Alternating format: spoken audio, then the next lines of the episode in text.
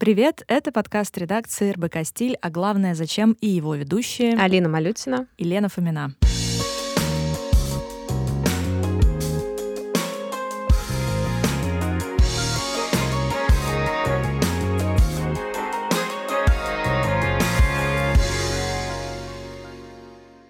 Работая с новостями и трендами, мы часто задаемся вопросом, а главное, зачем? Зачем Playboy нанял креативным директором Cardi B, если у него были штатные стриптизерши? Зачем Том Круз выполняет трюки сам, если может найти каскадера в своем саентологическом кружке? Зачем семья Гуччи обижается на Ридли Скотта, если тот отдал лучшее, что у него было? Это Аль Пачино. Вместе мы пытаемся разобраться с этими вопросами и проникнуть в суть вещей. В этом выпуске мы обсуждаем, а, зачем мы уходим из соцсетей, почему их так много, почему информация из них так давит на нас и какими способами можно с этим справляться.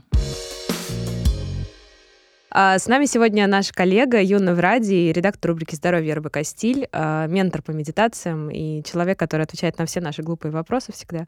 Привет, Юна. А, привет, очень рада вас слышать этим утром. Так, о чем мы сегодня хотим поговорить? Мы хотим поговорить о соцсетях и о том... А, как мы задолбались в них сидеть. Да, потому что если раньше мы все бежали в соцсети, то такое ощущение, что сегодня мы все от них бежим.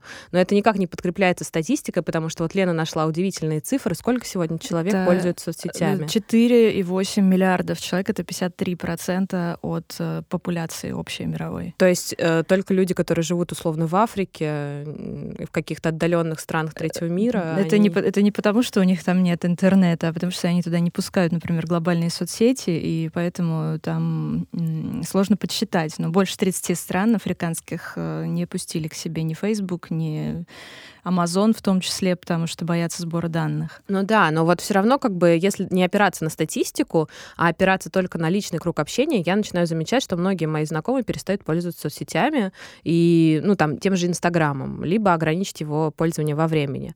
Но я не могу этого сделать из-за работы. У меня есть ситуация, э, которая случилась со мной буквально на днях. Я пошла в, ну, там, в кино и впервые решила поставить на, ави... на авиарежим телефон.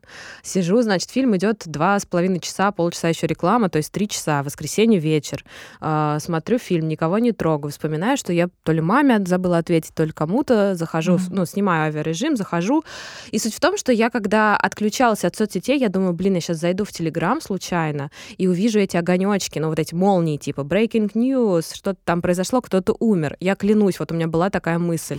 Но я все равно отключилась, позволила себе. Через пару часов захожу, еще сижу в кино и как бы захожу, чтобы ответить и вижу, Breaking News умер э, этот, господи, Virgil креативный директор да. мужского направления Луи Виттон, Вирджил Абло. Я понимаю, ну, почему, мне спрашивают, а почему ты, типа, так переживаешь? Я говорю, да потому что мне сегодня всю ночь работать, мне нужно на завтра сделать материал, соответственно, я вижу там от шефа письмо, что на утро было бы хорошо там э, сделать материал, я такая, блин, капец, ходила в кино. Ну, то есть вот, я выключилась просто, вышла из соцсетей на пару часов, и я не могу этого сделать, мне нужно постоянно быть в этом информационном потоке. Да, потому что у нас это э, work digital anxiety, короче говоря. Была еще история у Лены, вот есть прекрасная с Клабхаусом, которым мы Боже. пользовались, э, пытались Слушайте, ведь на самом деле в начале года мы все подсели на Клабхаус и такие, боже, это, это лучшая соцсеть. Ну, я думаю, все помнят.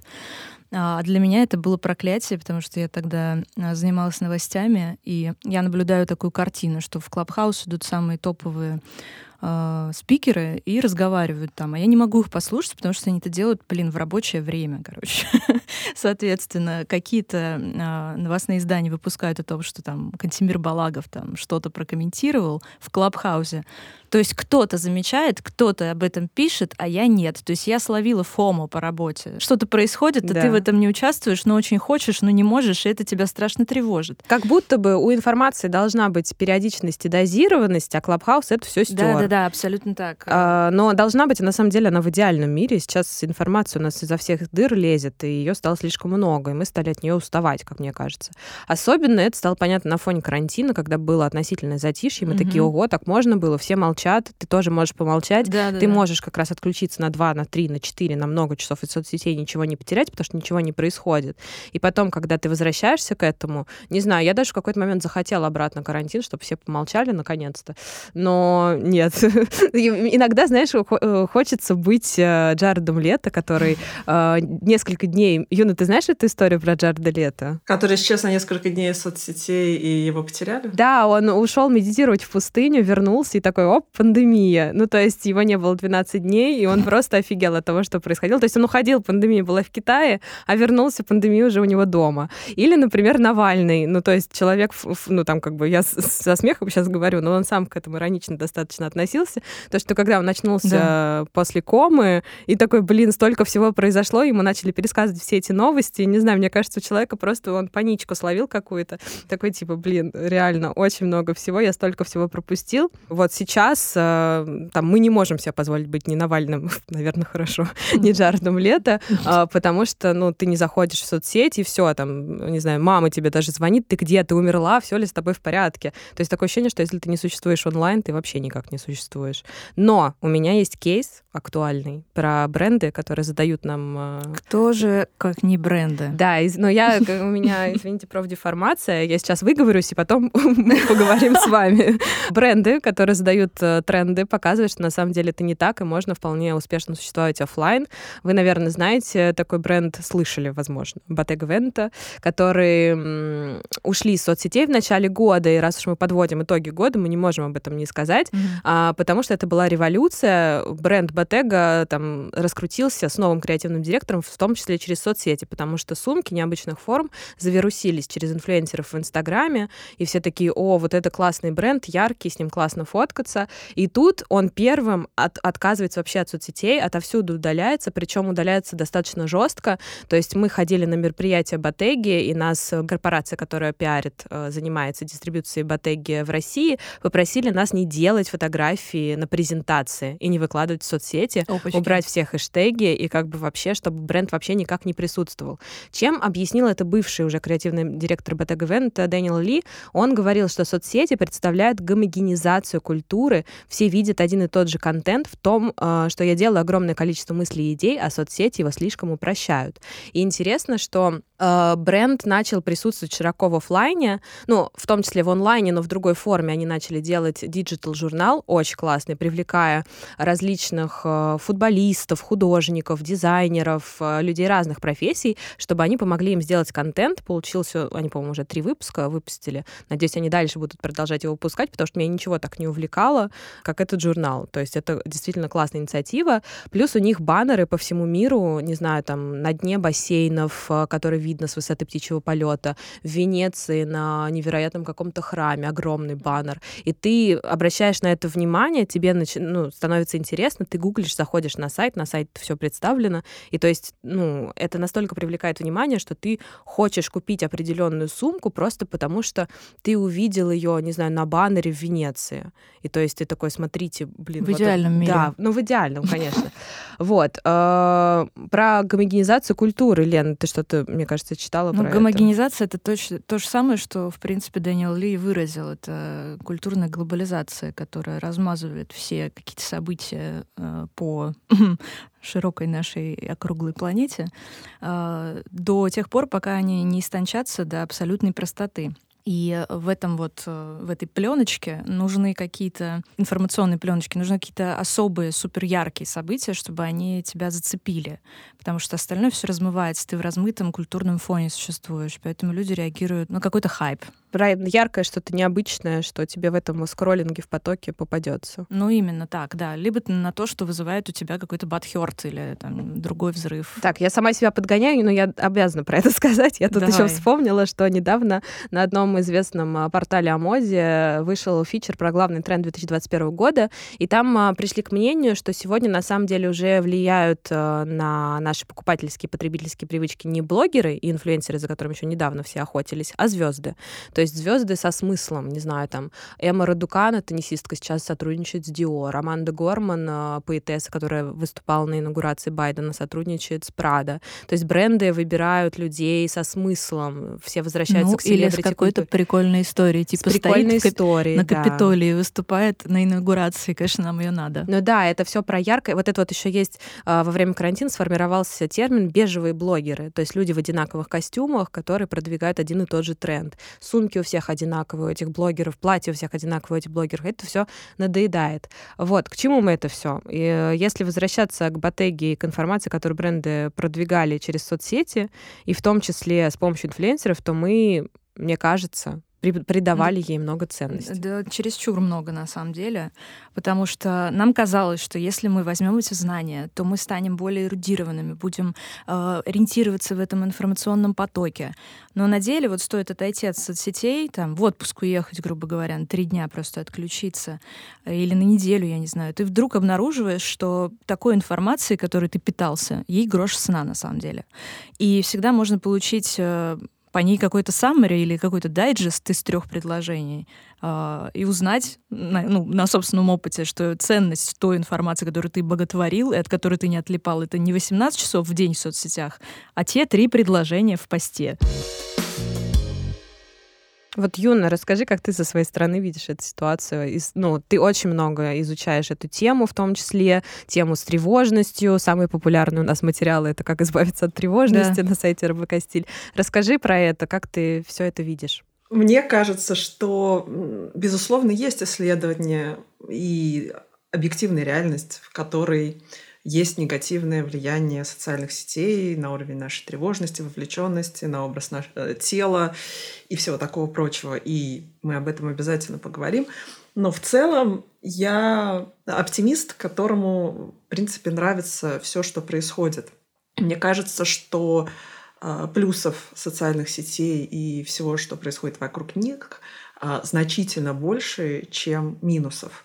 И глобально, в том числе для ментального здоровья, они могут дать очень много. Если представьте себе метафору, там нож, вы с помощью ножа можете убить человека и можете с помощью ножа приготовить э, обед из брокколи ребенку.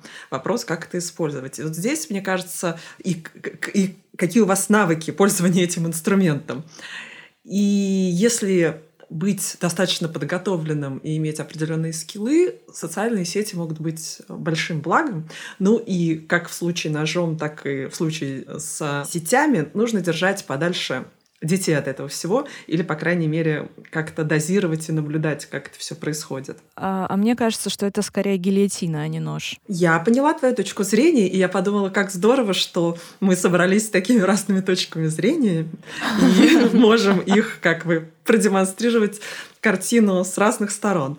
Потому что та ситуация, которую описала Алина с Вержилом Абло, а, она заключается в том, что а, еще 20 лет назад я пошла на свидание с а, прекрасным культурным молодым человеком на фильм «Космическая Одиссея» а, Стэнли Кубрика. И мы сидели на сеансе, а на следующий день, на тот момент я занималась кажется, группа, э, представляла группу «Океан Эльза» в Москве, и у нас на следующий день был какой-то эфир а, на телевидении, и мне постоянно звонили какие-то люди и спрашивали, как, какой шнурок нужен для баса, а, во сколько будет группа и все такое прочее. В итоге там с бесконечно долгой космической Одиссеей я сбегала раз семь или восемь, и без всяких социальных сетей, это было там за 8 лет до появления Фейсбука. Дело было не в социальных сетях, а в том, как я относилась к работе, э, как нарушался мой work-life balance, какие у меня были приоритеты и все такое прочее. То есть, и мне кажется, это происходило примерно и с э, журналистами в 60-х годах, и там в прошлом веке. И мне кажется, глобально люди не очень сильно поменялись во всех этих штуках.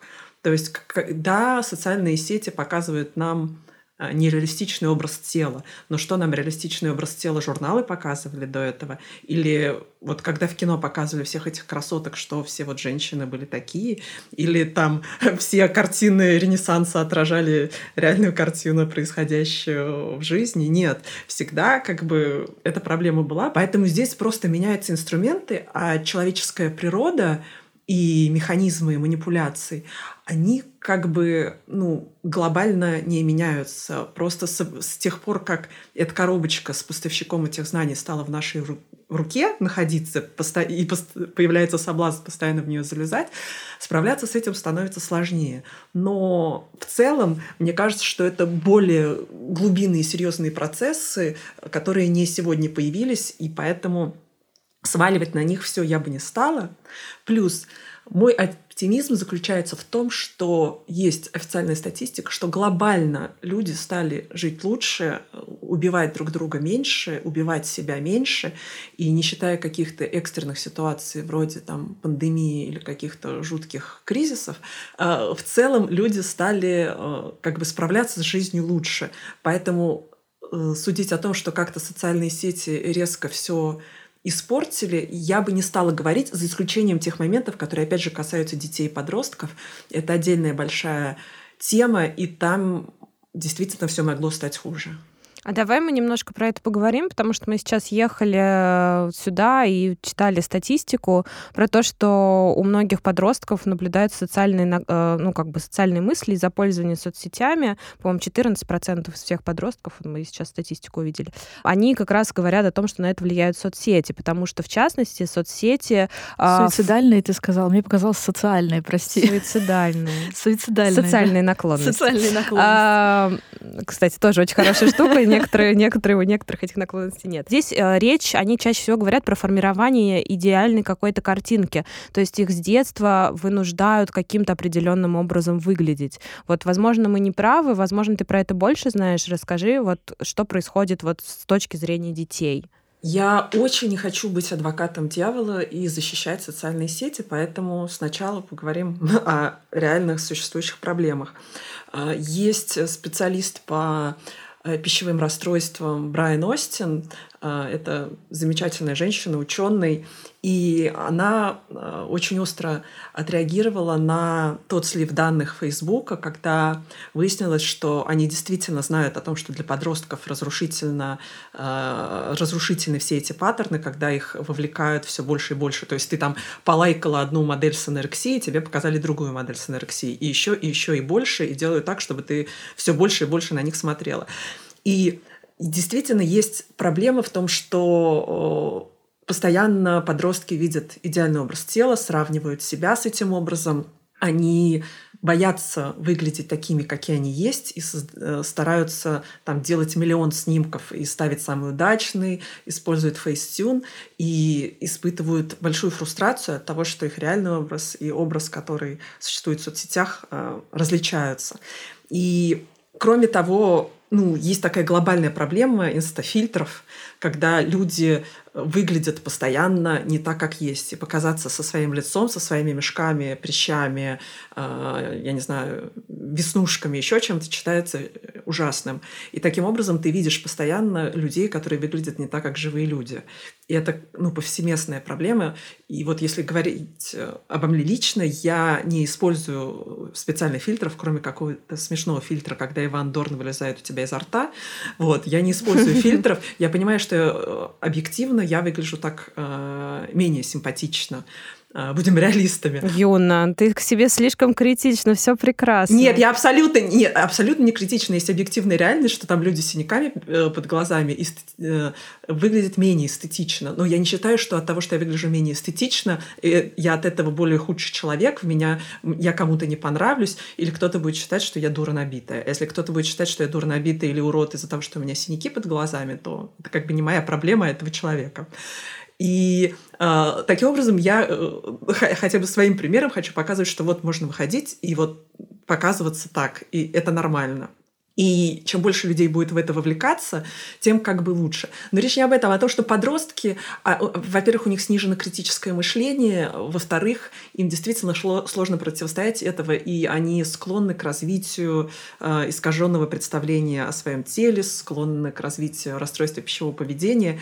И там действительно ну, существует глобальная проблема, и так как я не специалист ни по пищевому поведению, ни по психо... подростковой психологии, я не могу здесь дать полную экспертизу, но исходя из тех данных, которые я исследования читала, эта проблема есть.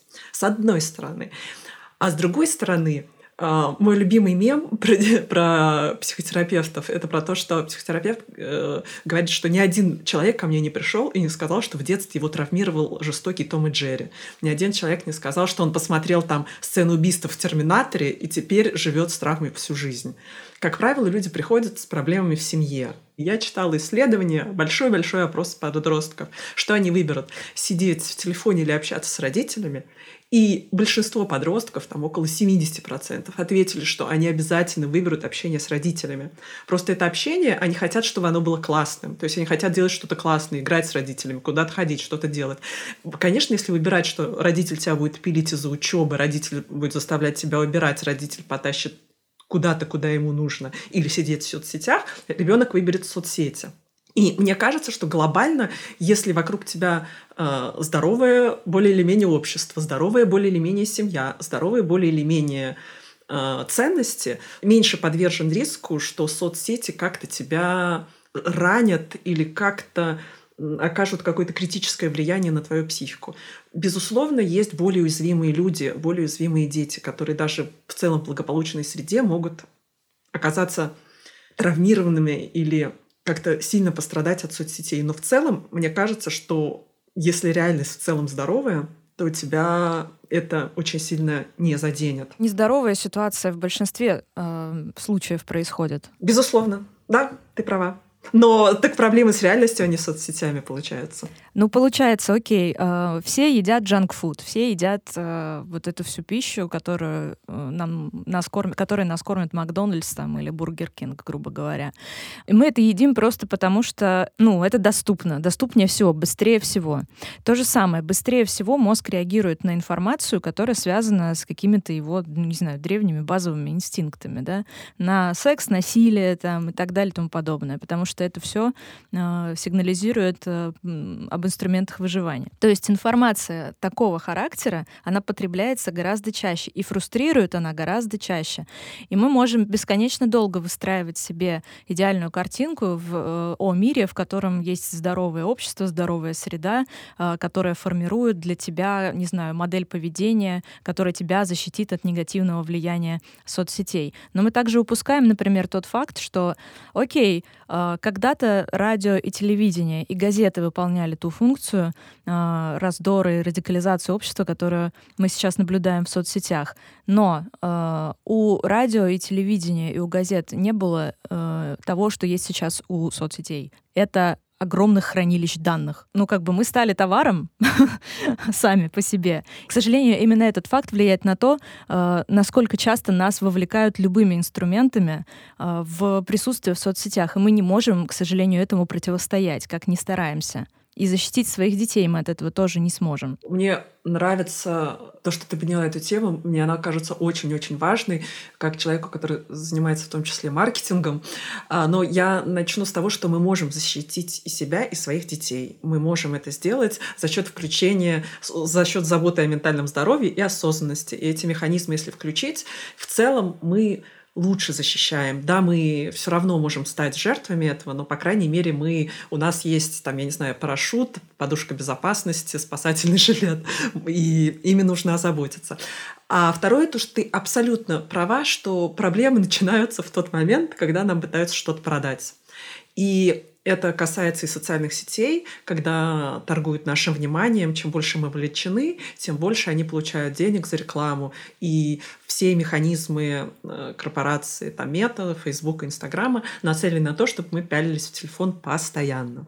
И вот действительно, если бы они просто создали для того, чтобы одноклассники писали друг другу приятные сообщения, одинокие души находили друг друга, и в случае там а, опасности люди могли бы э, сообщить о том, что с ними все хорошо, это был бы прекрасный мир розовых пони, но есть реальность, в которой, да, нас заставляют сидеть в социальных сетях дольше. Но это работает не только на уровне корпораций, но, к сожалению, это работает на уровне блогеров, э, которые если раньше была какая-то дистанция между звездами и людьми, между там какими-то знаменитостями и людьми, которые они симпатичны, то сейчас за счет того, что мы смотрим за людьми в стори постоянно, они становятся нам практически как родные, как родственники. Ну, то есть нам кажется, что мы их знаем. И в этом э, такая проблема у блогеров, например, что к ним проходят люди здороваться и обниматься, потому что им кажется, что они какие-то близкие люди. И за счет этого снижается критическое мышление к тому, что делают эти люди. И снижается критическое мышление к тому, как продают эти люди и что продают эти люди.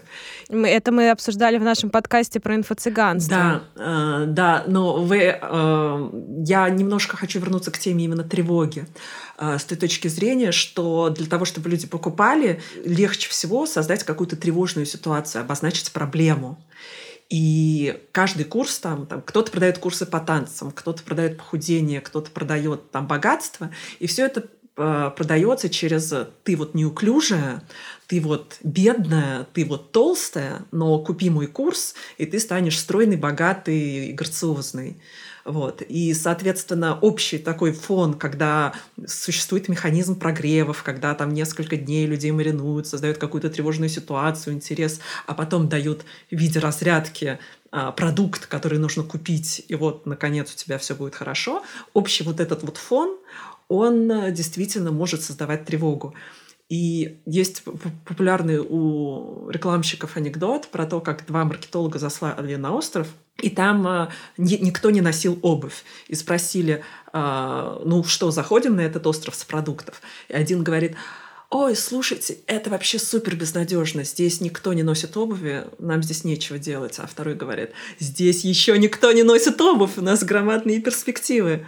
И очень часто блогеры э, начинают создавать какие-то проблемы, о которых ты даже не знал, э, для того, чтобы ты купил какой-то их продукт, который эту проблему решает. Поэтому мы здесь снова сталкиваемся с проблемой восприятия себя, тела, когда мы вот можем это увидеть. Я, но также не сказать, что это начали блогеры, потому что я помню, когда я работала в журнале, и мне какой-то там косметологическая клиника прислала услугу убрать жир в подмышках. Жир в подмышках? Да, и они хотели какой-то то ли рекламный материал, то ли э, чтобы там кто-то из редакции сделал эту процедуру. И я понимаю, что сейчас бац, я то есть есть проблема жира под мышках, это отдельная какая-то узкая проблема, для нее есть решение, и вы понимаете, что куча людей живет и не знает, что там жир в подмышках, а жир в подмышках, он физиологичен и нужен нам, чтобы защищать наши лимфатические узлы. Природа как бы не идиотка, знает, чем занимается там тысячами, э, сто тысяч лет. Жир в подмышках нам нужен. Но люди осознали это, что это может быть проблемой, что кто-то может сфокусироваться на этом и пойти отдать им деньги, чтобы ее убрали. И такой условный жир в подмышках постоянно обнаруживается, э, демонстрируется, и решение для него продается в Инстаграме. С блогерами есть еще такая история, что очень много даже абсолютно прекрасных, этичных блогеров, которые стараются продавать этично, таких много тоже, и я их уважаю. А многие из них сами не отдают себе отчет, что у них какие-то проблемы. И э, блогеры, там, например, с расстройством пищевого поведения могут э, уверенно говорить, что вот э, ходить с весами, взвешивать еду в ресторанах – это не расстройство пищевого поведения, это дисциплина, а вы ничего не понимаете. И моя приятельница, специалист там, по расстройствам пищевого поведения, рассказывала, как к ней приходили там клиенты с какими-то острыми проблемами пищевого поведения. А я напомню, что расстройство пищевого поведения – это самая частая причина смертей при ментальных проблемах. То есть не, не депрессии, не тревожные расстройства, ничего не ведут к такому количеству смертей, как расстройство пищевого поведения. Это главная проблема. И там больше 10%, я не скажу точно, какая цифра на сегодняшний день, людей с расстройством пищевого поведения умирают. Так что мы относимся к этому серьезно. Это не о, не о том, что типа девочка сидит на кефирной диете три дня. Это правда проблема. Так вот, к ней приходят люди лечиться, они говорят, ну вот такая-то вот успешная блогер, она вот так вот делает, у нее все хорошо, она спортивная, красивая, богатая.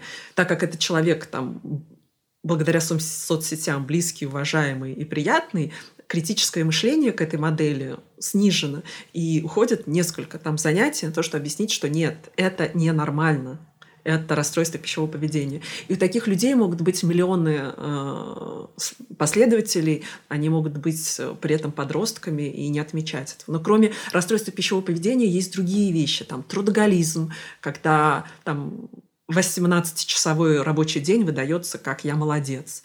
Э, тот же самый, даже без соцсетей, Илон Маск, который физически может спать 3-4 часа, у него особенно есть такие люди, физиологически могут спать 3-4 часа, им достаточно. И сколько людей, ну сколько там моих клиентов приходило, которые говорили, ну вот я должен пахать, там Илон Маск может, чтобы добиться чего-то, войти нужно вот так вот пахать. И объяснить им, что там мозг устроен по-разному, люди устроены по-разному, и то, что хорошо Илона Маска может тебя убить, как бы очень сложно, когда речь об авторитетных фигурах. Есть э, люди с э, компульсивным расстройством, которые там сфокусированы на решении каких-то узких проблем, типа идеальная уборка дома или еще что-то, у которых действительно ну, фокус их э, увлечения – или внимание, он очень высокий, и они выдают это за норму. И люди смотрят на них и думают, вот она там моет полы два раза в день, и у нее там все вещи висят перпендикулярно на одинаковом расстоянии, а у меня не такой там результат, я плохая хозяйка, негодная жена и отвратительная мать. И э, во многом э, социальные сети построены на то, что люди монетизируют свои ментальные расстройства и выдают это за норму. Я бы здесь, знаешь, еще привела в пример Беллу Хадид, мы не можем это не обсудить, которая недавно, ты, наверное, видела, опубликовала несколько фотографий, э, где она плакала и говорила о том, что у нее депрессия, она в ней находится уже несколько лет, и не верите соцсетям, картинка в соцсетях не, ну, как бы нереально.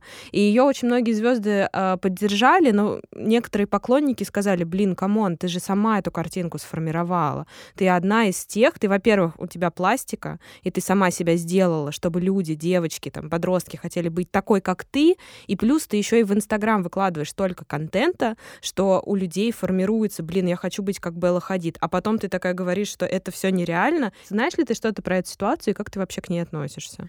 Я к ней отношусь так, э, опять же, я люблю людей.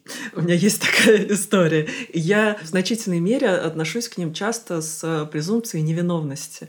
И в случае с Хадид я могу только э, в первую очередь сфокусироваться на том, что она это сделала, потому что она могла это не делать. И мне кажется, еще важная история э, в социальных сетях, о которых стоит поговорить, это эффект прожектора.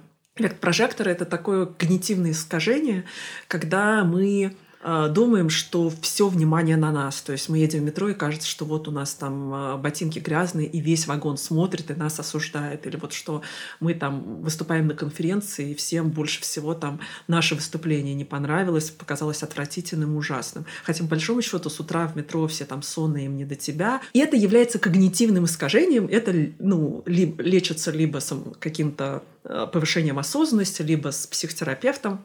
Но дело в том, что когда речь идет о э, социальных сетях, о блогерах, а оказывается, что этот эффект проект, э, прожектора как раз работает. И сейчас э, этот прожектор направлен на Хадид. И что никто из нас не делал фотографии, что никто из нас не пытался казаться лучше, что никто из нас не показывает больше хороших сторон и успехов, а не недостатков, все мы это делаем или делали. Ну, это нормальная человеческая природа. Просто когда ты, у тебя большая аудитория, и ты э, в центре внимания, это рассматривается действительно в свете прожектора, и этому уделяется большое внимание. Поэтому да, на ней определенно есть эта ответственность. Но сам факт, что она начала об этом говорить, тот факт, что она показала себя э, не такой симпатичной, как она выглядит обычно, э, делает ей большую честь, и я надеюсь, что она таким образом поддержит других э, моделей и других блогеров и других просто пользователей выглядеть более реалистичными. У меня сейчас озарение случилось. Я теперь понимаю, почему устарел секс в большом городе. Знаете почему? Потому что он транслировал вот это вот gorgeous, то есть э, транслировал подачу себя на публику как э, чего-то несравненного, потрясающего, роскошного. И только так. А сейчас люди не хотят больше этим заниматься. Подождите, это много сил. Мне тут интересно, меня сейчас Лена убьет за эту, за эту фразу про эпоху, эпоху новой искренности. А. Она ненавидит это просто. А, когда я это говорю, я это говорю в каждом подкасте, но это же правда. Вот, вот скажи, как будто бы кажется, что люди открываются, показывают себя такими, какие они есть, отказываются от фильтров, ну, более-менее осознанные люди, там, рассказывают о своих ментальных проблемах, там, показывают себя с прыщами, с дефектами. Вот посмотрите, я такая. Это есть есть, или это просто какая-то вот, ну, просто тенденция напускная? И на самом деле никакой эпохи новой искренности мы в нее не вступили и не вступим. Как ты, что ты думаешь на счет? Я бы объединила здесь тему как раз э, секса в большом городе, как ни странно, и тему новой, иск...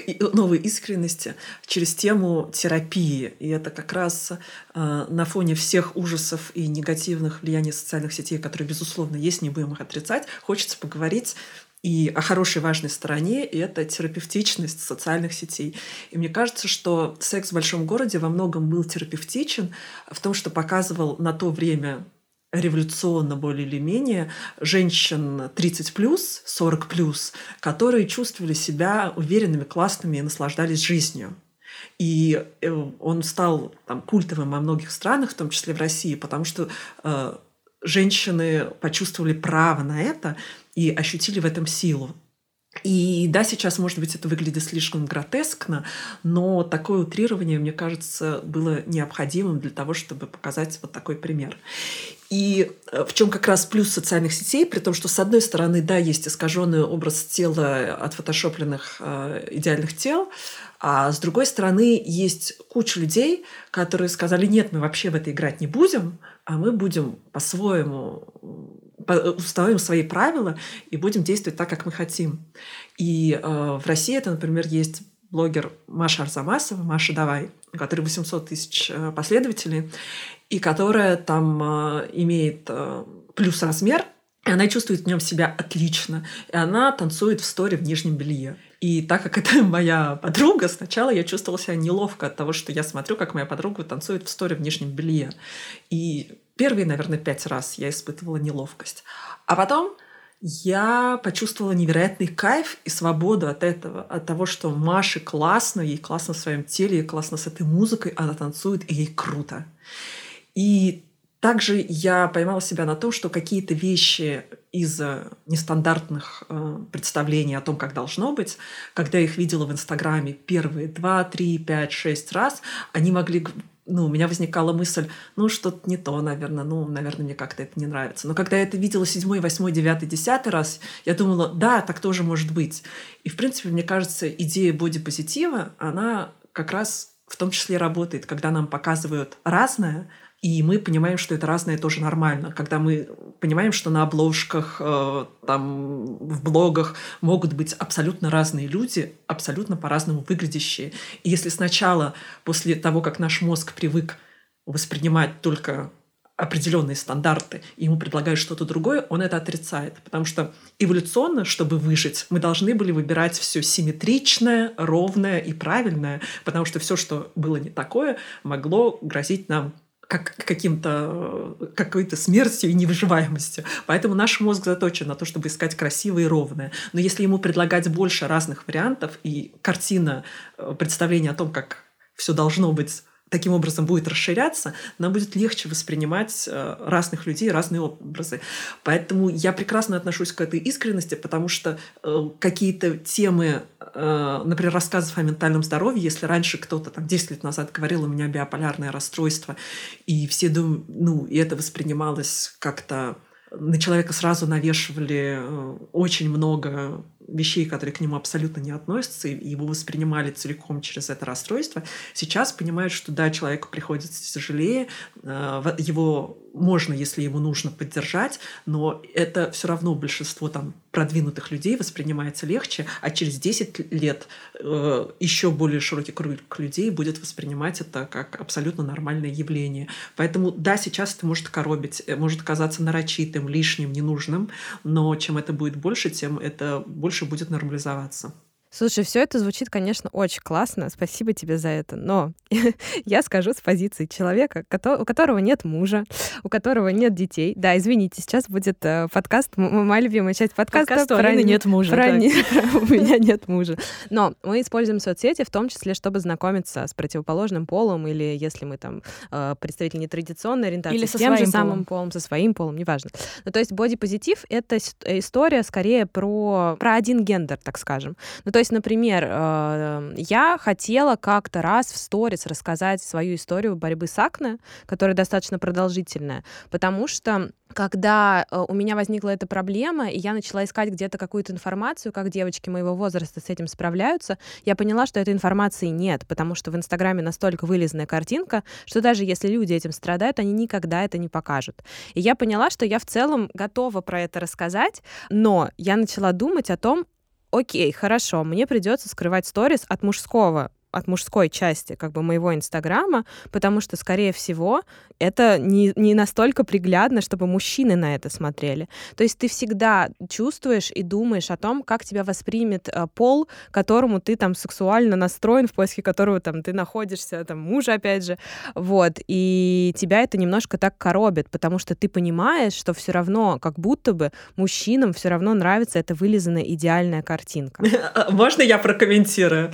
Во-первых, есть офигенная Ася Попова, которая научный журналист пишет про кожу и уход и показывает свои акне, показывает все проблемы, э, с, досконально с научной точки зрения разбирает, как это все работает. Я тебе скину ее аккаунт, она действительно классная. Поэтому такие люди есть. Вопрос в том, что э, про мужчин и про восприятие. Мне кажется, я тоже ударюсь э, э, немножко в рассказ о себе. Когда мне было 16 лет, у меня, меня сбила машина, и э, у меня была раздроблена плечевая кость. И мне ее собирали на железную конструкцию, после чего остался большой шрам. Потом, когда мне было 20 лет, на меня напал человек с ножом, порезал мне шею, руки, и у меня остались шрамы. И в какой-то момент я буквально выглядела как невеста Франкенштейна, ну такими, знаешь, вот с хирургическими хорошенькими шрамами, такими вот с точечками девочками. Вот. А я не гримировала это, я не скрывала это, потому что я всегда исходила из логики, что люди, которых оттолкнут мои шрамы, в принципе, да, я понимаю, что часть чувствительных людей их действительно может оттолкнуть, но в целом люди, которые не предпочтут узнать, какая я, а, что это не вся часть меня, это просто шрамы, что, в принципе, так или иначе мы с ними дальше все равно разойдемся. И эти там шрамы не помешали мне там в 20 лет крутить какие-то романы. Uh, у меня все было нормально с личной жизнью, даже отлично. И я себя все равно чувствовала классно. И подумай, что если человек какой-то там из-за истории про акне не захочет узнать тебя как человека, познакомиться с тобой, и вы свяжете судьбу, как он будет относиться к твоей беременности, к тому, что будет происходить с тобой в беременности, к всяким физиологическим штукам после этого, к тому, что ты жизнь долгая, и ты можешь болеть, у тебя тоже могут появляться всякие штуки. Как вы будете вместе э, через это все происходить, понимаешь? И одна из причин неврозов и депрессий это вот как раз тот идеальный образ, который в основном девушки на себя надевают – встают там за час до бойфренда и приводят себя в порядок, чтобы выглядеть идеальной. О, это в, в удивительной миссис Мейзел. Да, это, это есть абсолютно до сих пор все. Но дело в том, что в какой-то момент, через год, через два э, после отношений, они э, физически устают от этого, и у них начинает ехать крыша. Ну, то есть это частая причина как раз депрессии и неврозов, потому что ты не можешь всю жизнь прожить, натягивая на себя это. Плюс ты начинаешь показывать себя такая, какая ты есть, а человек связал с тобой отношения вот в том, в той инстаграм-маске. И, и ему он как бы делает, ну, начинает давать свою реакцию на то, что ты какая-то не такая, и с тобой что-то не так, и ты кто-то, ну, ты какой-то другой человек. Спасибо соцсетям за это, господи боже, и дейтинговым сервисам. А, ну, ми, а, вот э, Алина упомянула миссис Мейзел, не было никаких социальных сетей. Э, но это все равно, эта проблема, как бы здесь же речь не только в, о прыщах, а речь в том, что как ты реагируешь на его глупые шутки, как ты э, говоришь о своих предпочтениях, ты все поддакиваешь или готова отстоять свои границы. Это как бы больше разговор о том, как ты готова себя предъявлять. Поэтому если ты изначально предъявляешь себя честно и во внешности, и в том, как ты говоришь, и что ты говоришь, ты э, как бы заранее показываешь человек, людям, какая ты есть, какой ты есть. И люди э, либо берут это, покупают это, соглашаются с тобой, э, любят себя, либо не любят, у них есть на это святое право. Ну, то есть э, еще важный факт, мне кажется, в социальных сетях давать людям право э, не любить тебя, ненавидеть тебя, и чтобы ты кого-то бесила, потому что нет людей, которые нравятся всем. Претензии есть абсолютно ко всем. Мне кажется, это опять же про эффект прожектора немножко, потому что ты всегда думаешь, что твои проблемы, они... Ну, то есть, например, тебе кажется, что это прям большая проблема, а люди этого могут не замечать. Ну, да, безусловно. И здесь, опять же, есть терапевтический эффект. А, он заключается в том, что а, тебе кажется, что твоя проблема какая-то ужасная, ну, ты ее внутри себя как-то раздула, ты показываешь в соцсетях, а все глобально, ну и что? Ну, как бы, ну, да. И здесь, например, я очень долго не рассказывала, ну, не очень долго, но первые там 5-7 лет я не писала в социальных сетях, например, о э, нападении с ножом, потому что люди начинали зада- задавать вопрос, а, а как ты спровоцировала этого человека? Или а за что на тебя напал? И сам этот вопрос меня обескураживал, потому что, ну, во-первых, он подразумевал, что я в этом виновата, что я что-то сделала, а во-вторых, э, подразумевал, что есть что-то такое, за что можно вот так вот поступать. Поэтому только тогда, когда я почувствовала себя в этой ситуации комфортно, и когда я поняла, что моя история э, поможет другим людям, я начала об этом говорить. Но сначала я почувствовала себя безопасно в этом и почувствовала, что никакой комментарий ну, меня не заденет. И только потом я подумала о том, что можно об этом рассказывать. И действительно, после, когда там, я не боюсь сказать, опять же, положительный эффект социальной сети, важная акция, в рамках «Я не боюсь сказать» я написала про эту историю, и куча знакомых женщин написали мне об историях, которые случились с ними, и о которых они никогда вообще не говорили и не написали, но сам факт, что они могли с кем-то поделиться, факт рассказать, что они не в одни в этом, они писали о том, что им от этого становится легче. В связи с этим я еще хочу вспомнить о группах поддержках в социальных сетях и, и э, каких-то самоорганизованных, и которые ведут психологи, когда действительно люди, которые не пошли бы никогда никуда в группе поддержки, где сидят в кружке и говорят там, я там э, Юна, я э, пью 10 лет, здравствуй, Юна. Э, эти люди прекрасно общаются онлайн, получают помощь и поддержку. И э, даже ну, в рамках ковида были организованы такие онлайн-группы, и они показали свою эффективность. Дело в том, что все группы поддержки, которые ты перечислила, и все хэштеги, по которым люди рассказали свои болезненные истории, о, которым, о которых никогда бы не рассказывали раньше или там не решались бы рассказать, они тоже, у них тоже есть вторая сторона монеты, потому что, например, те же популярные хэштеги, там «я не боюсь сказать» или там «мету» и так далее, они часто попадают в поле, благодаря алгоритмам соцсетей, попадают в поле зрения людей, которые относятся ну, негативно к таким высказываниям и к такой искренности. Соответственно, на той стороне повышается агрессия по отношению к людям, которые нашли в себе смелость высказаться. А, и получаются противоборствующие Соцсети лагеря. формируют лагеря, да. Да, и э, поскольку мы каждый живем в своем, так сказать, в, своей, в своем тоннеле реальности, ну, соцсетевой или там интернет информационной. Мы не можем, короче, захватить другую сторону, ну, чуть-чуть коснуться другого мнения и эм, расширить, так сказать, свой кругозор. Это просто невозможно объясню, грубо говоря, из-за алгоритмов соцсетей. Например, та же Яндекс Музыка элементарная. Тебе, э, тебе подключают твой плейлист, типа тебе собрали плейлист дня, и он состоит из треков, которые ты слушаешь, и все и там редко когда-то попадается что-то новое. Могу порекомендовать вам другие стриминговые сервисы, которые... Спасибо, но речь не об этом. Речь о том, что так работает большинство соцсетей, большинство алгоритмов но соцсетей. Но ты же можешь хакнуть эту систему. Ну, то есть смотри, у меня, я прости, бы выразила я свое отношение к слову «хакнуть» другим словом, да, вы догадываетесь, какое я хочу ну, сказать. Короче, я иногда а, специально, когда мне интересно узнать мнение другое, ну, то есть, например, я придерживаюсь либеральных взглядов, но мне интересно иногда посмотреть, какие какие э, там э, мнения и как, ну, какие аргументы приводят те, кто выступает условно за Единую Россию. И я иду в паблике с Единой Россией и читаю, как люди восхваляют Путина. И я такая, ого! То есть у меня прям реально в какой-то момент было озарение. Ого, эти люди существуют, они реально в это верят. И то есть, ну, и я как бы... Но ты же со своего лагеря не ушла.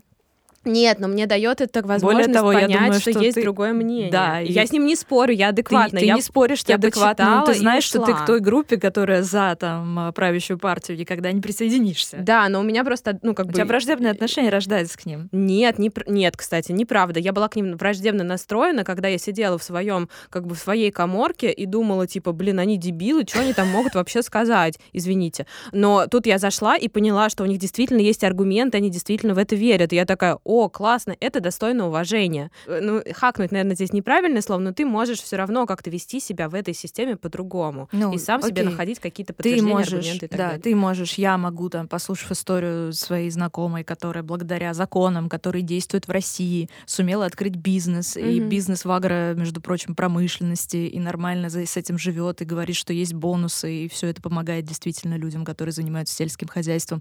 И ты читаешь, в смысле, слушаешь это и думаешь, ну реально, спасибо, молодец молодец, классно, здорово, я рада, что тебе это помогло. И э, соображаешь, что да, все не так плохо, как нам рассказывает э, газета «Медуза», например, да? Вот. Но опять... Признана иностранным агентом. Да, но опять-таки у тебя получилось, у меня получилось, у Юны это получается стабильно, потому что Юна любит людей. вот. Но у большинства не получается. Я, э, наверное, неправильно, а может и правильно, радею за благополучие большинства. Э, с этим мне нужно разбираться с терапевтом, со своим, наверное, да, Юн? А, скажу, что ты во всем права, и что есть также другая сторона, как, собственно, э, весь разговор наш и протекает. Я, опять же, сводила бы все это к социальным сетям и смотрела бы на вещи более глобально. Мы все э, опять же, эволюционно, чтобы выжить. Мы, нам всем, э, мы все предпочитаем красивое, простое, легкое, сладкое, доступное, сложному, далекому и тяжело добываемому. И на этом построено много всего процессов. Например, в магазине э, вот вся мелочевка, которая есть на кассе, это настроено на то, что вы стоите в очереди, вам скучно, и вы наберете много всякой мелкой фигни, чтобы развлечь себя. И таким образом растут продажи. То же самое в бутиках. Всякие заколочки, бабочки, кошельки, галантерея на кассе, они, в принципе, тоже рассчитаны на то, что там вам скучно и вам нужно себя чем-то занять, вам подсовывают это. И, в принципе, здесь я должна сесть на, его, на своего коня.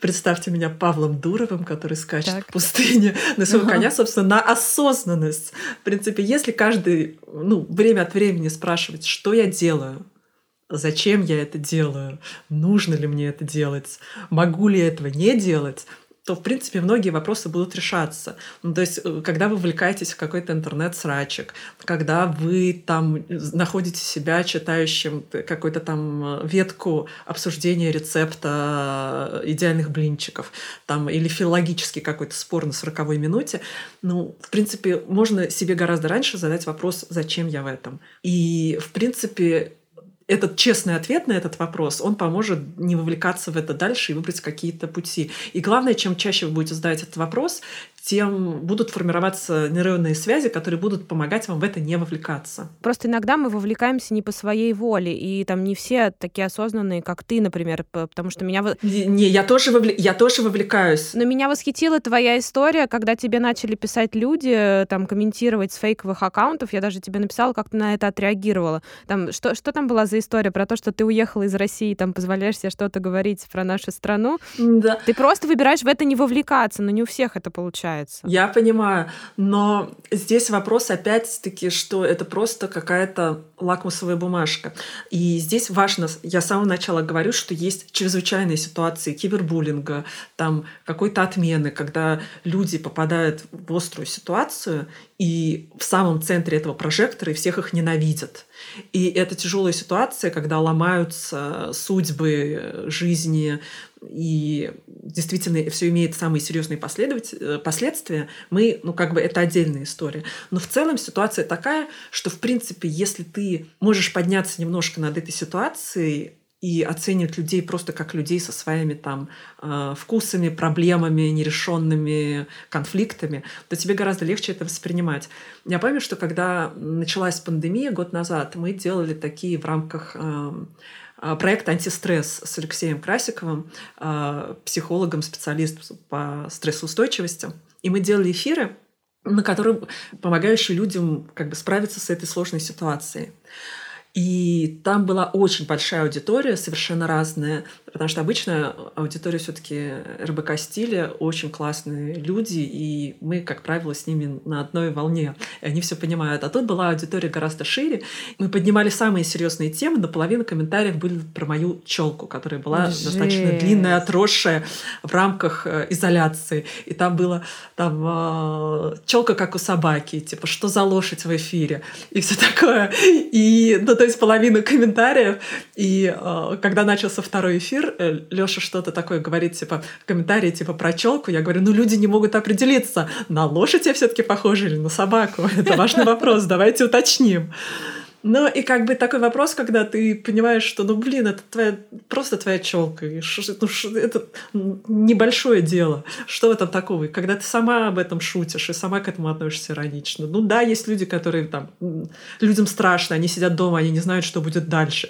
Жалко, что у них такие э, стратегии справиться со стрессом, и что они не выбирают вязание, рисование и э, музицирование на скрипке. Они выбирают такие стратегии, но вот. Когда ты начинаешь на это реагировать, ну вот как ты отреагировала и пошутила, или как блогеры, которые там, знаешь, я видела у одной девочки, ей написала женщина, фу, отвратительные шорты, у тебя в них как будто бы член. И она такая... Классно И она такая... И она, и она ей пишет, да хватит тебе прикольные шорты. Она такая, ой, это я не вам, это я... Замечательные шорты, правда, мне просто свет, наверное, так упал. То есть они начинают извиняться. Ну, то есть для них это, знаешь, какой-то э, выплеск, как будто бы. Но когда они получают э, а, фидбэк адекватный, они такие, типа, извините, я не вам. Ну, то есть это странно очень. У меня был эфир про выгорание с психологом. И туда пришла женщина, которая говорила, что я э, урод, и что я не могу вести эфиры, что это невыносимо, что нельзя таких людей пускать в эфир. И, в принципе, мне было нормально, но просто это мешало остальным людям сфокусироваться ну, на разговоре. Поэтому я э, там с какого-то момента, когда я поняла, что большая часть комментариев занимает, вместо, что я не вижу вопросы из-за этих комментариев уже, я начала ее блокировать.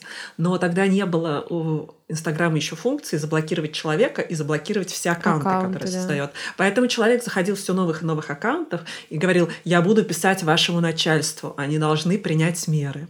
А у меня, ну, как бы при этом идет эфир, и я должна, собственно, держать линию разговора, все. И, ну, это была такая проверка, да, на стрессоустойчивость. И я понимаю, что, ну, да, я очень часто люди, которым легко заниматься спортом, легко зарабатывать деньги, легко там выращивать растения, у людей, которые это все не получается, они Э, к ним относятся снисходительно. Ну что, иди просто покачай железо два часа. Ну, просто иди там и заработай миллион. Что такого? А, и поэтому я не хочу быть таким человеком, типа, ну, тебе говорят гадости, ну, пойди утри нос и скажи им, что они сами там.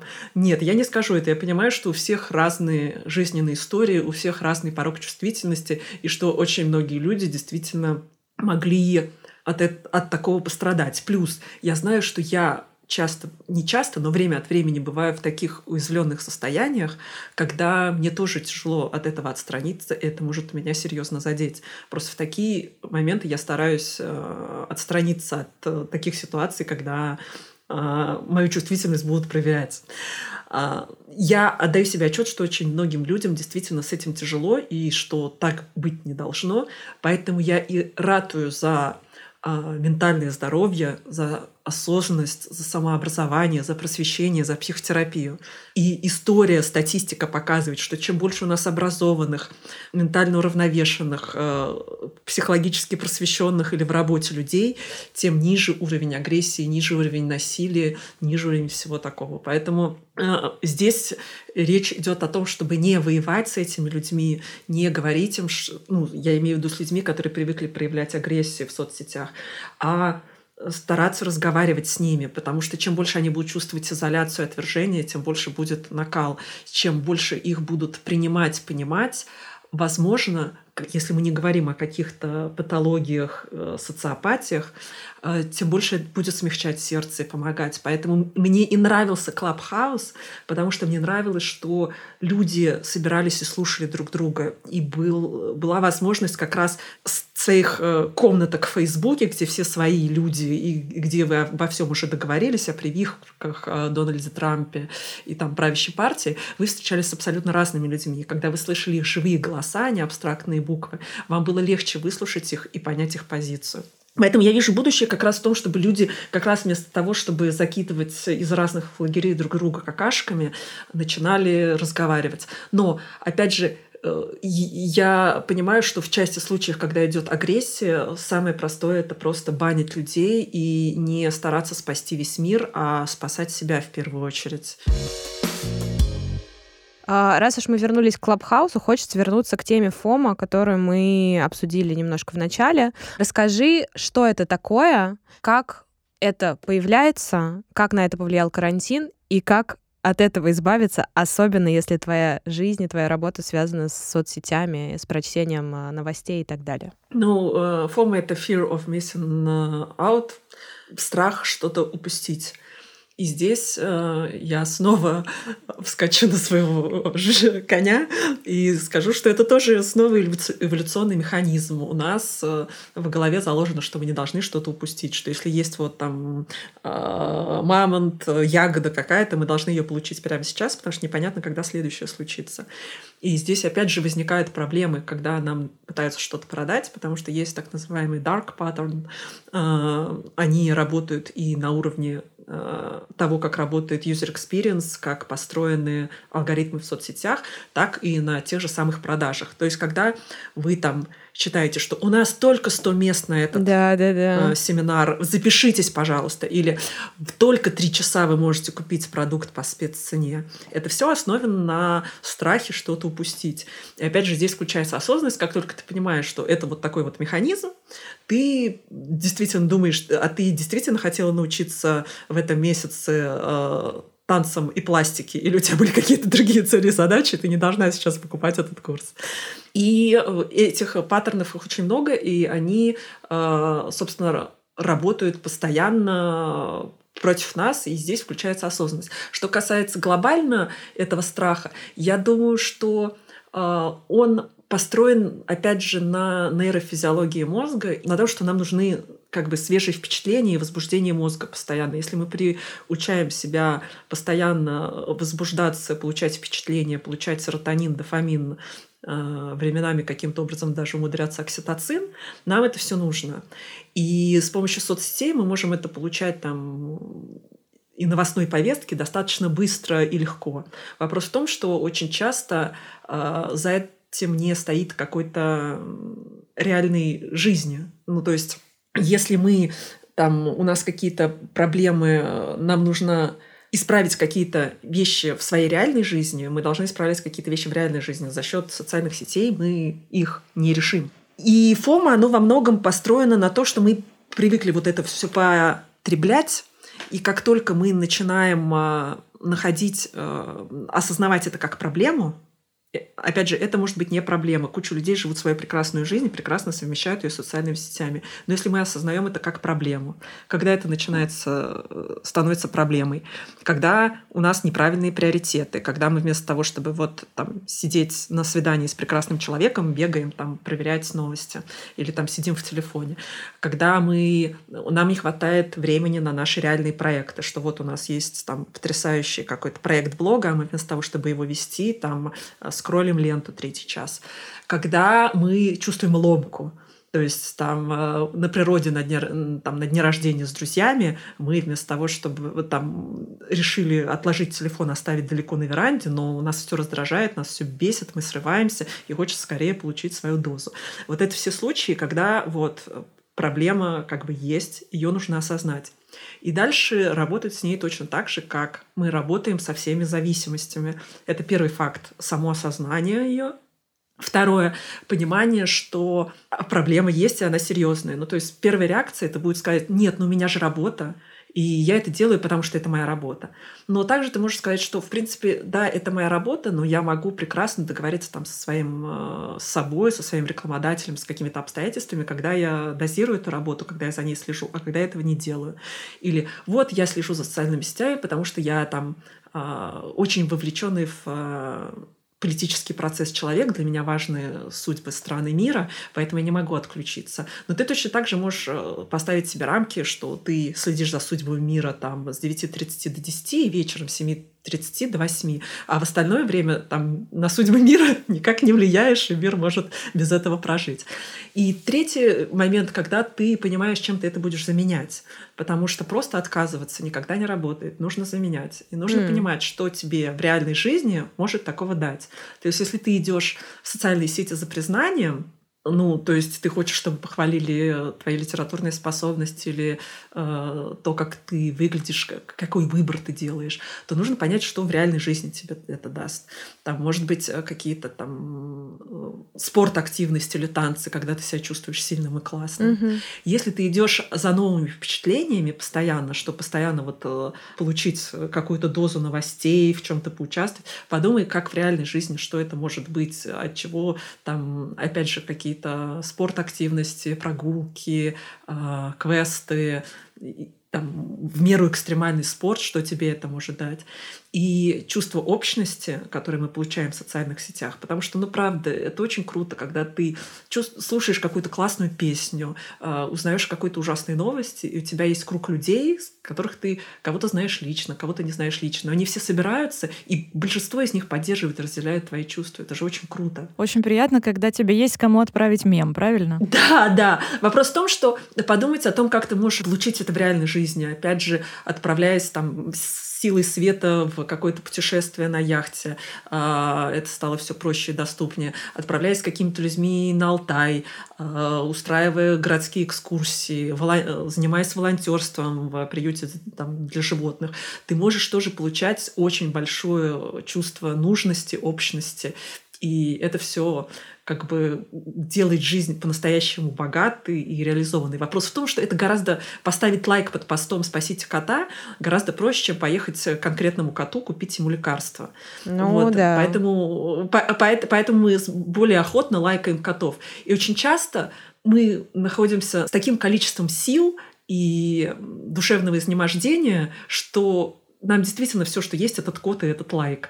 И ТикТок с э, собаками, которые умеют нажимать на кнопки, чтобы им давали корм. Иногда это максимум, что мы можем получить и отдать. Обожаю эти видео. Да, да. И поэтому, ну, если у нас есть силы спасать котиков и мир, то и э, отправляться в кругосветные путешествия, это очень здорово. Но, опять же, я выступлю адвокатом дьявола, когда у нас нет этих сил. Хорошо, что у нас есть социальные сети, где мы можем сказать, там, «М, друзьяшки, мне грустняво, и друзьяшки нам поставят, на- напихают лайков. Слушай, на самом деле, ну, я тоже иногда сижу и думаю, что, блин, было бы неплохо сейчас с работы прийти книжку почитать. Но иногда я понимаю, что у меня нет сил на это. И я сижу и залипаю в ТикТок на смешные видео. Я понимаю, что в данный момент мне это приносит удовольствие. Энергии на другое получение удовольствия у меня нет. Не знаю, там... А для людей, которые, у которых работа связана с получением новостей, и если они что-то пропускают, и у них формируется чувство фома, как у меня, у меня есть практическое там решение. Я тут недавно была в прекрасном путешествии, практически без, свя- без связи, и эм, я поняла, что в какой-то момент, если, ну, если я что-то пропущу, мир не рухнет, ничего не случится. Я не стану менее профессиональна от этого. Ну, то есть, действительно, нужно сформировать в себе какую-то уверенность, чтобы понять, что, ну, в принципе, ничего не произойдет, если я сейчас не отреагирую и не отвечу прямо сейчас, не поставлю лайк и там не прочитаю эту новость, например. И ты действительно смотришь там условно на океан и думаешь, блин, вот тебе сейчас посидеть посты почитать, новый срач там, который антиглянец опубликовал или что-то еще, или пойти поплавать в океане, посмотреть на рыбок с маской. С Ну, это про- ценность информации, о котором все Да, абсолютно. говорили. И то есть э, тоже ты понимаешь в какой-то момент, что ты не отвечаешь, и люди умеют справляться со своими проблемами без твоего участия. Они становятся более самостоятельными, вот. А ты потом в какой-то момент обратно входишь в этот информационный поток, и все у тебя, в принципе, складывается, и ты спокойный, все спокойны, и ты поплавал с маской в океане. А зачем мы уходим из соцсетей? В частности, потому что уход из соцсетей в такую необычную, ну, в эпоху соцсетей, это может стать прецедентом, это маркетинг. Там, условно, Kanye West удалил все посты, все об этом написали, это привлечение внимания. Первое. Второе. Это формирование неестественной картинки, правильно, которая формирует тревожность в нас. А, помогайте мне, помогайте, давайте. Если, если ты ничего не продаешь, то ты можешь уйти из соцсетей для того, чтобы пойти что-нибудь купить. Вот Ага. Я бы сказала важную вещь, о которой я до этого не сказала, о том, что наш мозг не рассчитан на многозадачность. Вообще mm. не рассчитан. То есть у женщин чуть-чуть рассчитан, потому что предполагалось, что ей еще в какой-то момент отвечать за ребенка и еще как-то выживать. Поэтому у женщин чуть лучше, у мужчин нет. Мы не рассчитаны на многозадачность. Больше всего нас выматывает скачки с одной эмоции на другое, что вот здесь вот там у кого-то родился ребенок, здесь кто-то умер, здесь кто-то получил Оскар, здесь кого-то заканчивали.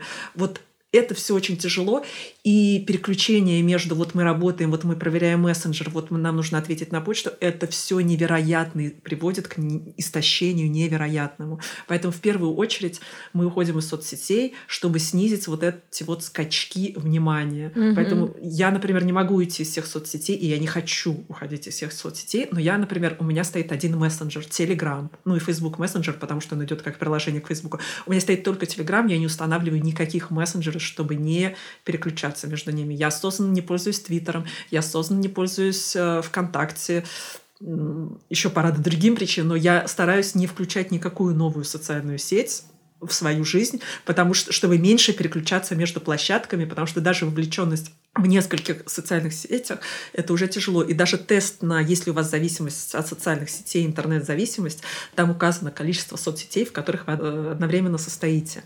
Поэтому такие вещи, если вы не можете уйти из всех соцсетей, подумайте, от каких вы можете отказаться. Мы здесь плавно перешли к практическим рекомендациям. Что бы еще можно было посоветовать людям, которые хотят избавиться от тревожности, которые формируют соцсети, помимо того, что мы выбираем какую-то определенную соцсеть? Не, не брать всех э, э штук, которые на кассах магазинов продаются, к себе в корзину. Ну, я имею в виду естественно, это метафора, господи. А, я думаю, улучшать качество своей жизни, реальной жизни. Потому что часто мы думаем, что вот мы подписали э, ну, акт подписки на какого-то блогера о полезном питании, может создавать у нас иллюзию, что вот мы приблизились к ЗОЖу. А, точно так же там не представлять. Поэтому улучшать реальное качество своей жизни, э, осознанно понимать, что у меня есть в жизни вот сложности с этим, с этим и этим. Для этого мне нужно сделать это, это, это. И что социальные сети там от того, что ты каждый день будешь... Ну да, если ты каждый день будешь слушать а, какие-то полезные советы о полезном питании, возможно, это как-то положительно отразится на схеме питания в целом. Но также нужно предпринимать какие-то конкретные шаги в жизни и улучшать реальное качество своей жизни. Если вокруг вас будут э, классные люди, классные обстоятельства, вы будете себя хорошо чувствовать, то соблазн уходить в социальные сети, убегать в социальные сети, потому что часто мы убегаем от скучных разговоров, от неприятных мыслей, нам тяжело находиться, в конце концов, в тишине со своими мыслями. Поэтому улучшать качество своего ментального здоровья, медитировать, когда у вас развивается навык просто когда в голове ничего нету, и вам с этим нормально, когда вы ничего не поглощаете, у вас абсолютно ровный эмоциональный фон, и вам хорошо, когда у вас нету необходимости постоянно был такой эксперимент, когда люди сидели в комнате а, сами с собой и с машинкой, которая била их током. И большинство людей там буквально через минуту начинали бить себя током, лишь бы не, не сидеть вот ничего не делая ни с чем. То есть нам очень тяжело просто быть собой, чтобы ничего не происходило, и мы готовы даже бить себя током. Так вот, навыки, там, те же самые медитации, а, прогулок на природе, а, это все помогает а, существовать спокойно, без стимуляции, без раздражителей, без вот этих вот постоянных эмоциональных волнений, без привычки себя волновать, расстраивать, включаться в чужие проблемы людей, которых ты вообще даже не знаешь и никогда не увидишь. Юна, у тебя не то чтобы успокаивающий голос, у тебя успокаивающий месседж ты как э, Екатерина Шульман, только от рубрики «Здоровье РБК Стиль». Лена, мне мало кто в жизни делал так приятно. Спасибо большое. Это самое в списке самых лестных сравнений в моей жизни, сравнений с Екатериной Шульман. Ты превзошла саму себя. Юна, ты забыла сказать, что нужно еще читать твои материалы на РБК Стиль. Что там у тебя готовится? Чего ждать? Ну, вообще читать РБК Стиль, потому что у нас очень э, классная редакция, и даже э, вот собственно, ты и Лена, которые пишете о звездах и о моде, делаете это максимально в дружелюбном, нетравматичном стиле и выбираете людей, которые относятся к информации э, и так берегут читателей, это уже очень классный выбор. Поэтому в целом читать РБК стиль. Если захочется почитать о здоровье, почитать о здоровье. Вот у меня также есть Инстаграм, Телеграм и, и все, и вы тоже можете Юна в ради и там, и там читать меня, вот, и в первую очередь, наверное, слушать и читать себя, потому что мы очень часто вместо того, чтобы сконцентрироваться на себе и услышать себя, по-настоящему услышать и понять и прочитать, мы отвлекаемся на других людей и вводим свое внимание от того, что нужно непосредственно нам. Поэтому читайте и слушайте в первую очередь себя. Спасибо тебе большое. Спасибо, Юна. Спасибо вам большое, что вы меня позвали. Мне всегда приятно с вами разговаривать. И э, здорово, что мы можем еще э, с кем-то еще поделиться своими мыслями. Это был подкаст редакции РБК «Стиль», а главное «Зачем?». Слушайте нас на Apple подкастах, Яндекс Музыке, Кастбоксе, Spotify и других платформах, где вы привыкли слушать подкасты. И еще ставьте лайки, пишите. Комментарии нам. Да, мы будем, будем очень, очень рады. рады.